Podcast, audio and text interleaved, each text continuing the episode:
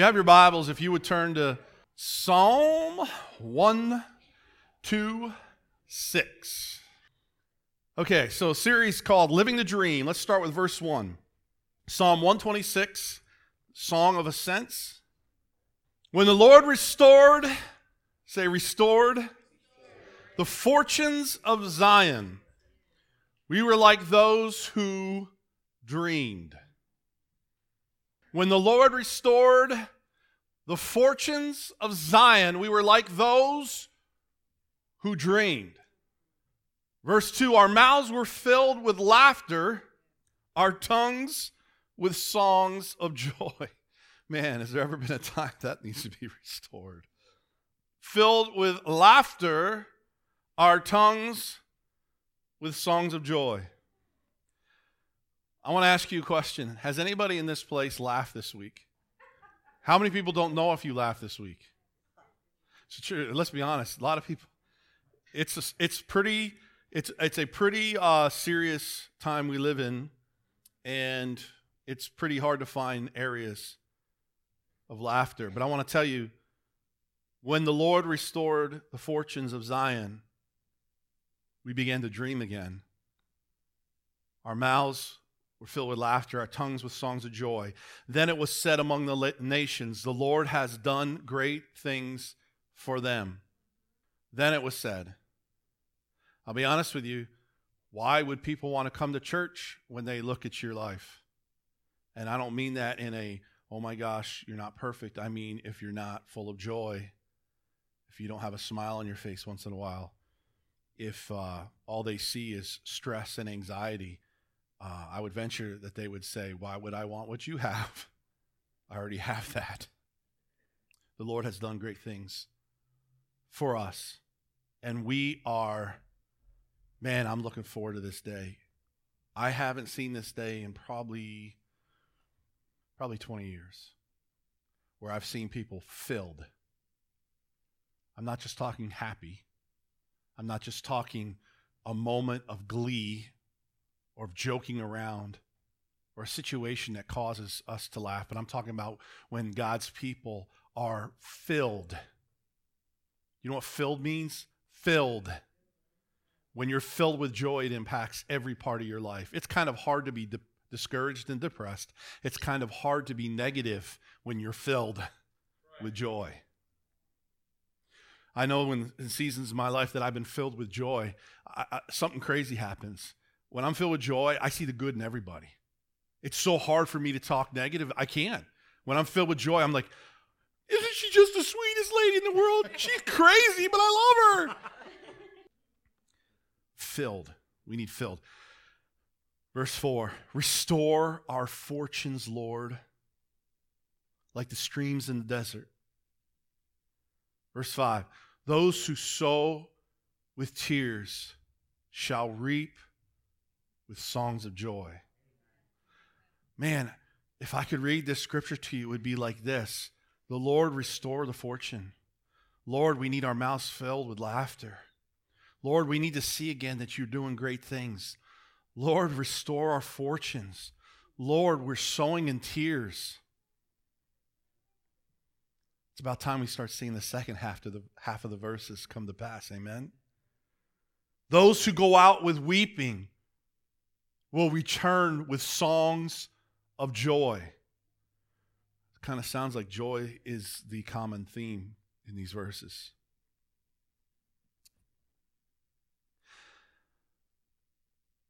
This series basically was birthed out of um, several different areas. Number one, this nation, which is, I consider myself a pretty easygoing person, and I cannot even watch the news anymore without getting angry. I, I can't, I, it's like I have to distance myself from all. But most of us would say these are perilous times. These are joyless times. I'm finding even Christians that have the answers are not delivering them with joy. They're delivering them as accusations. And I'm right and you're wrong. There's never been so much divisiveness. And, and I'm reading these scriptures and it's so foreign It's so foreign. A joyful heart doeth good like a medicine, but a broken spirit drieth up the bones. Medically, it's been proven. Am I right, Andrea? Laughter heals, joy heals. I mean, I'm, it's been proven medically. Even in the church, there's not very many people that feel like they're living the dream. Very few people believe they're living the dream. Most Christians are holding on to some hope that things are going to change or God's going to come in or their ship's going to come in. Very few Christians are content in their circumstances and filled with joy. I don't want you to say this out loud. I want you to point to people. But in your heart right now, can you name one person that you know that is a joyful person? Do you know anybody in your life that is living the dream? A lot of us could say right now, when I was little, I dreamt of doing this, and I'm nowhere near doing that. Come on. Some of you are battling right now to see your dream fulfilled, and it seems like on every corner, on every turn, something is trying to block it. Some of you I know personally have been crying out for revival forever, and it seems like there's it's just no every time you think God's coming in at all, all of a sudden it just now, I want to give you some background as we're getting into this. If you read Psalm 120 through, I believe it's 136, am I right in saying that? 134, somewhere in there. You'll look at the beginning of every one of those Psalms, and it says something at the top. See what it says? A song of ascents. And most people just skip over that and think nothing of it. Well, I want to tell you what most theologians believe that means. They believe that these psalms were sung as the people would return to Jerusalem, do their pilgrimage for the great feasts. Okay, so they would return to Jerusalem, listen to what I'm saying, and they would sing these songs. You know, it's kind of funny. It's it's them really, if if I could be honest with you, preparing their hearts to celebrate what God has done. So they'd be going along in groups because if you know anything about even even uh, the uh, I'm losing the the, the name for it, but those that return to Mecca. Yeah, but what is the religion? Muslims. Thank you. The Muslims that return to Mecca, if you look at that, they go in groups from all over the world. They go in groups. It was the same way, and even in today, it's the same way with the Israelites. They returned, and as they returned, they would sing these psalms. Now, most of you don't realize, but these psalms were sung. They were written to be sung. We don't know what the melodies are. We can make them up for ourselves. We're not going to this morning. But they believe that these group of psalms were sung as they were returning to Jerusalem to celebrate what God had done. For example, one of the feasts that they celebrated as they sang these was Passover. Most of you know what Passover is. If you don't, it's when God delivered his people from Egyptian bondage, slavery, by putting blood over the doorposts so that the death angel would pass over them. Okay? So they would sing these songs, just the background so you have some idea. There was joyful excitement as they got closer and closer to Jerusalem with the thought of celebrating what God has done. Why? I told you last week. We have to remind ourselves because sometimes the current circumstances can so be opposite of what God wants to do in your life. And we have to remind ourselves what God has done, right? I'm going to make one more statement, then we're going to get into this. What's amazing to me about the Bible is this how scripture can be written like 4,000 years ago and be relevant 4,000 years ago, but also be relevant four minutes ago. This scripture was written for a time way past. It was written to celebrate thousands of years ago occurrence. Some believe, actually, when I was doing some study on this, some believe it wasn't just the pilgrimage, it was to celebrate when Nehemiah rebuilt the wall. Some of the great things that happened in Scripture, they would sing these psalms, these songs. But what's amazing to me about Scripture is we can read that first verse and apply it to us. Anybody else find that incredible? Find another book that that happens. Find another book. You can't. There's power in the word, right? There's power in the word. So as we go through this, I want you to realize this is not something that somebody wrote and it's just historical. Yeah, it is historical and it has application to the past, but it also has application to your life. Somebody say amen. You can grab a hold of this this morning in faith. Today, all I'm going to do is cover verse 1, believe it or not, and then we're going to go on from the series in the other verses. I'm going to read it to you one more time. It says, When, it does not say if. Did you know that's important? Because a lot of Christians live their lives as if it says if. If the Lord restored. No, it says, When, excuse me, the Lord restored the fortunes of Zion, we were like those who dreamed. You ever hear the phrase lost in translation? Most of you know that the Bible was not written in English.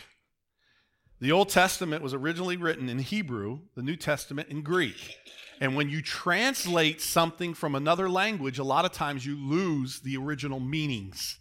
You might get part of the meaning, but you don't get the fullness. So that's why you'll hear people say, Well, I went back to the Greek or I went back to the Hebrew to see what it actually meant. And I did that this morning just on three words in this first verse. The three words that I looked at was restored, Zion, and dreamed. This is what it means in the original language. When I looked up that word restored, it gave me a definition of what it originally meant for the Hebrews, or for that time when they wrote it in Hebrew. Here it goes. Restored means to reverse or turn back the clock. Now, see, right away, that should give you greater insight to what I was saying. God restored, He turned back the clock, He reversed it. Listen, ready? It's not just talking about circumstances, it has an emphasis. Are you ready? Are you ready? On relationships. Look it up, it's in there. God restored relationships, and He said it in two ways with Him and with others. I don't know if you're excited about that. There's people in this congregation that need God to restore a relationship. We're reading a scripture where it says, when, not if, the Lord reversed course, turned back the clock, restored the relationship. There's people in this house this morning that need a relationship restored with God. Come on. There's people in this house this morning that just need a greater, deeper relationship with the Lord. I know I do. As I'm sitting there worshiping, I'm thinking all week of all the crazy things that went on and the things I needed to accomplish and getting into so many different things. But it's, it, it, you know, I'm one of those bunny trail guys. You get on something that leads to something that leads to something. Next thing you know, you educated yourself on absolutely nothing, but you know a lot about a little or a little about a lot, right? Okay. So, in the Hebrew, I'm going to say it how I, how I believe it's supposed to be said. When the Lord restores whatever situation in your life that needs restored. I love that. When the Lord completes you. Now, it goes, when the Lord restored the fortunes of Zion. You know what Zion means? In the Old Testament, Zion meant Jerusalem. So when they would return, they would return to Jerusalem. So they're singing, Lord, when you restore the fortunes of Jerusalem. What were they saying? When Jerusalem was returned to the Jews, when it became the city it was supposed to, when it en- en- encompassed the presence of the Lord, when the Ark of the Covenant was there, one, it became what it was supposed to be. I don't know about you, but I will say this I can't wait for Canton, for Bradford County, for this region to be restored. Come on, Zion. Now, why would you say, how do you have the liberty to even say that? Because it also means the church or God's people. So here it is. When God restores God's people, when God restores the church, when God restores Bradford County. Now, I don't know about you, but when I was reading this and studying this, I started getting a little bit excited. Not if, but when God restores the fortunes of this region, we were like those who dreamed. I, like this part because some of you need to grab a hold of this. Do you know what it means, dreamed, in the original language? It means prophetic, number one, but it also means to be healthy and strong mentally. It means to be at health. It means to mentally be at peace. We'll read it again. When, not if. God restores, makes you complete, gives you back everything that the enemy has stolen. Come on, somebody. The church, the region, come on, will begin to dream again. We'll be at health and we'll be at peace. Is that good? All right. A couple more things. How many people are old enough to remember the phrase, the American dream? I believe it probably has at least, it's, it's got a pulse, maybe. it's pretty tough. What the American dream was essentially is this it meant that anybody from any background, if they worked hard enough, could accomplish anything. The reason why America was so, uh, so revered, the reason why people wanted to come to this country from the very beginning, from its inception, was because this country, the founding fathers, created a culture where anything was possible for anybody. If you put your mind to it and you put some sweat behind it and you were a godly person, God could do the impossible. Come on, somebody. It's the truth, right? That was called the American dream. All men and women were created equal. The laws were put in place to empower that every person had the possibility to succeed. How about this? Anything was possible. Young kids used to dream of being firemen I even hate to say it, policemen. I guarantee you, most parents now are like, oh, you ain't going to be a cop.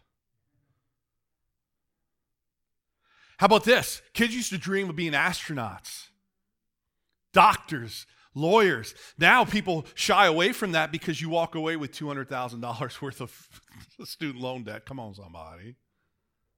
The people used to dream and they used to let their kids dream. And the parents used to say, anything is possible because this land is the home of the free, you know, land of the free, home of the brave. It, it, it's open for any possibility. It's the American dream. I believe part of that has died. How about this? One of the most memorable speeches ever given was by Dr. Martin Luther King that says, I have a dream.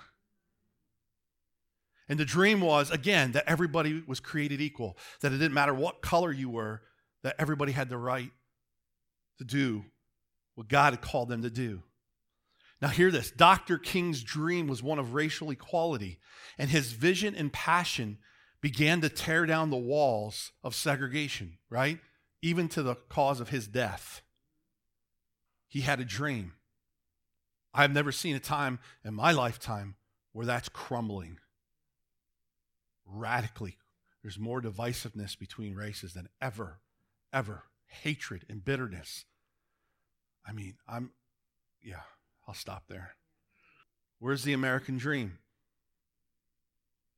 Where's the dream that we can all live together in peace, right? Under one nation under God. The third one that I'm seeing, and this is very simple and very, it's like almost kind of funny, but I'm hearing this. I'm hearing more and more people telling me that they are having nightmares, night terror. They can't sleep, they can't dream. The dreams they have are, are horrible. The simplest act, listen, the simplest act, what God created us to do, like eating, is sleeping. The simplest act of being able to have a good night sleep, having normal dreams are rare occurrence. I hear people now saying they're lucky if they get one good night's sleep a week. What is going on? Some of you, and I won't mention names, gets the jerks and the jives in the middle of the night. Do you know what I'm talking about? Where you're sound asleep, about ready to fall asleep, and all of a sudden, and then the legs are moving, and and I mean, I'm like, they actually diagnosed it as restless leg syndrome. Oh, you've heard of that. Come on, you know what I'm talking about. My thing, she could equally say to me, is when I go to bed, in order, this is really crazy, in order for me to relax, to fall asleep, I go like this.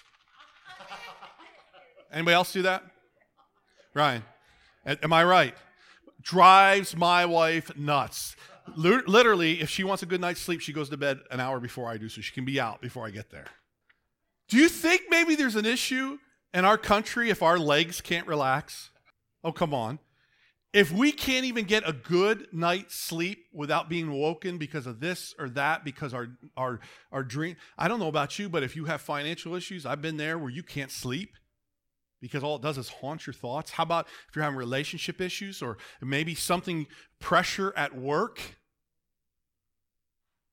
If God wanted to give some of you old men dreams, could he? Is anybody catching what I'm saying? We're supposed to be living the dream, and yet the American dream is crumbling. Yet I have a dream. Racial segregation is, is greater than I think it's. You know, people say, well, at least people can go into any restaurant. No, no. There's more hatred between races than I man, it's incredible. Don't kid yourself. It's like being birthed again all over.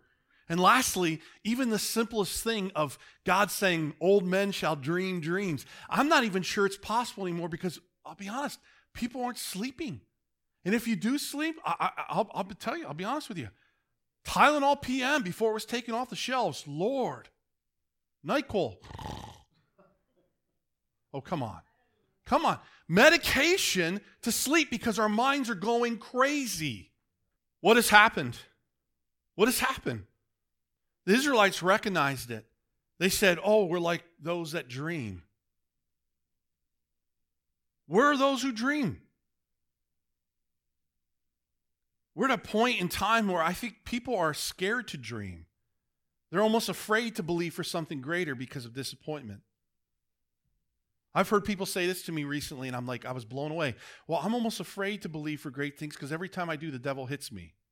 How about this? Why do I hear comments of people that feel like they're stuck? Can we jump even like in the second gear and say, how about those that believe they actually can bring change?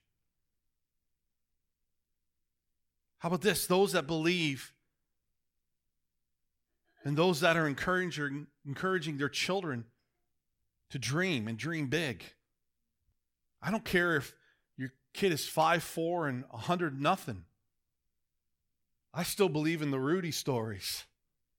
I still believe in the possibles. I believe that God takes the foolish things of this world and confounds the wise. I believe God still takes those that think they're not equipped and not, uh, come on, not worthy, brings dramatic change.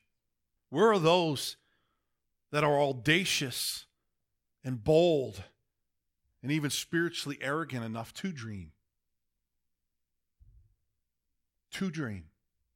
Not of what we can accomplish, of what God can accomplish through you. Where, where are those people? Jesus said in John 10, the devil comes to kill and destroy, right? Steal, right? Right? Is that what he comes to do? But I love the buts in Scripture. But God came to give us life, but not just regular life, abundant life. Where are those that have the abundant life? I think, listen, this isn't condemnation. I want you to grab a hold of this because this series, I believe, is going to restore life to the church. This living series that I'm, I'm going to go through, I believe, is going to restore life to the church. It's going to restore purpose. Because right now, I see a whole lot of stuff going on without, without a whole lot of purpose. I see a whole lot of activity happening without a whole lot of purpose. Are you hearing what I'm saying? You can do a lot of things, but it doesn't mean you're accomplishing anything. Ephesians 3:20 says this. Now to him, God, Jesus, who is able, say he's able. Come on. Listen, ready? Able to do exceedingly abundantly. Come on, to do above and beyond. Can I be honest with you? I love this. Exceedingly abundantly, more than we can ask, or what? Dream. Dream imagine, dream. Now, to him who is able, are you listening to me? Him who is able, first of all, we need to recognize it's him who is able to do exceedingly beyond what we can dream, according to what? That that lies within us. The impossibles will become and remain impossibles until we believe what resides in us, until we dream again, until we dream. I, I would love to be able to take every one of you this morning and shake off every disappointment that you've gone through, every bad decision, every time you hope and it, it seemed like it was smashed. Take it and just start afresh. Start over. I can't do that. But what I can do is say, listen, we cannot and will not see all that God has for each one of us individually, nor the church body, unless we have dreamers. Unless we have people that believe. Unless people that say, you know what? I'm going to live the dream. I might not be living the dream right now, but I'm going to be living the dream. This week, for me, with all that's going on, I had to get into the bylaws of the church because we need to change our bylaws because some things are coming down the pike real quickly that if we don't, we're going to be forced to do things that we don't believe in. So I was working on that. Plus, I was working on the insurance change and coming up with a, a, plan.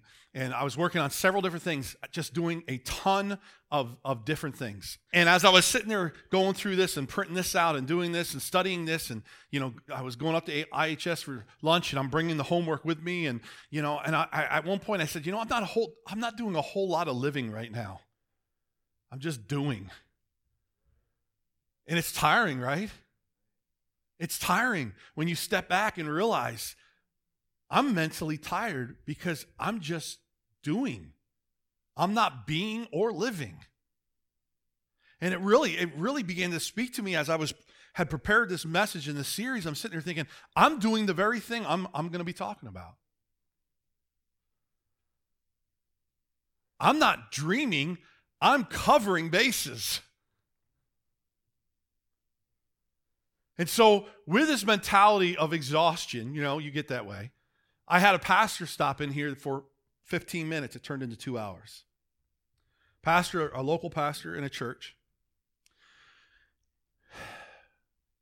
15 minutes, we just start talking. Next thing you know, and some of you'll know what I'm talking about, the anointing started coming. And next thing you know, I ended up ministering to this guy literally for two hours. Blew him away. Not, again, not me, I started dreaming and I started sharing him with him what I thought this region could become.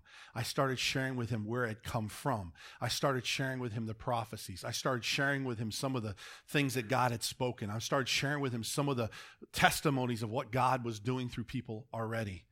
And by the end of the conversation, literally, we sat right there. He sat there and was just like this. He's looking at the corner of his eye, just looking at me, speechless, going, Wow. I didn't know that was possible. And as, as we walked out, he said to me, You know, we have got to get together once a week. Have to. And I sat there and I thought to myself, busy, busy, busy, busy, accomplish, accomplish, accomplish, accomplish, accomplish, not living. Then all of a sudden, for two hours, I lived. I dreamt. I shared my dreams. And it brought life to me and it brought life to him. And I sat there and I'm like, Lord, help me to dream more. Help me to live more. Help me to be living the dream, living what you've called me to live. It says in Acts 17 28, most of you know that from an old song back in the day, but it says, In him we live and move and have our being.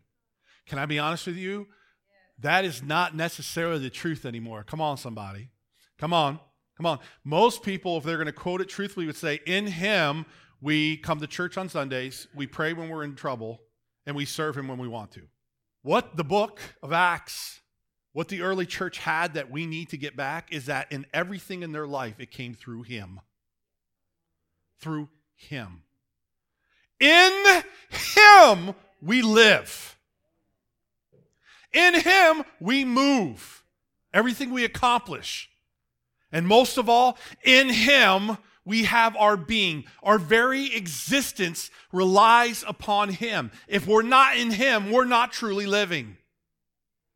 Don't kid yourself. Someday you're going to turn back and look and say, I never lived. I want to end with this comment. I read this quote recently. It was awesome. This is what this guy said. He goes, Do you know that the richest, part of, richest parts of this world are not oil fields nor diamond mines, nor gold mines. It's not the richest part of this world. The richest part of this world are cemeteries where people died, never dreaming, never using the potential God gave them. Cemeteries are the richest places in the world because there's dead dreams throughout them. And when I read that, I thought, wow, Lord, don't let any of us die not reaching the potential that God has for us. Let none of us die. I want to tell you right now, can I be honest with you? When we die, let us be empty.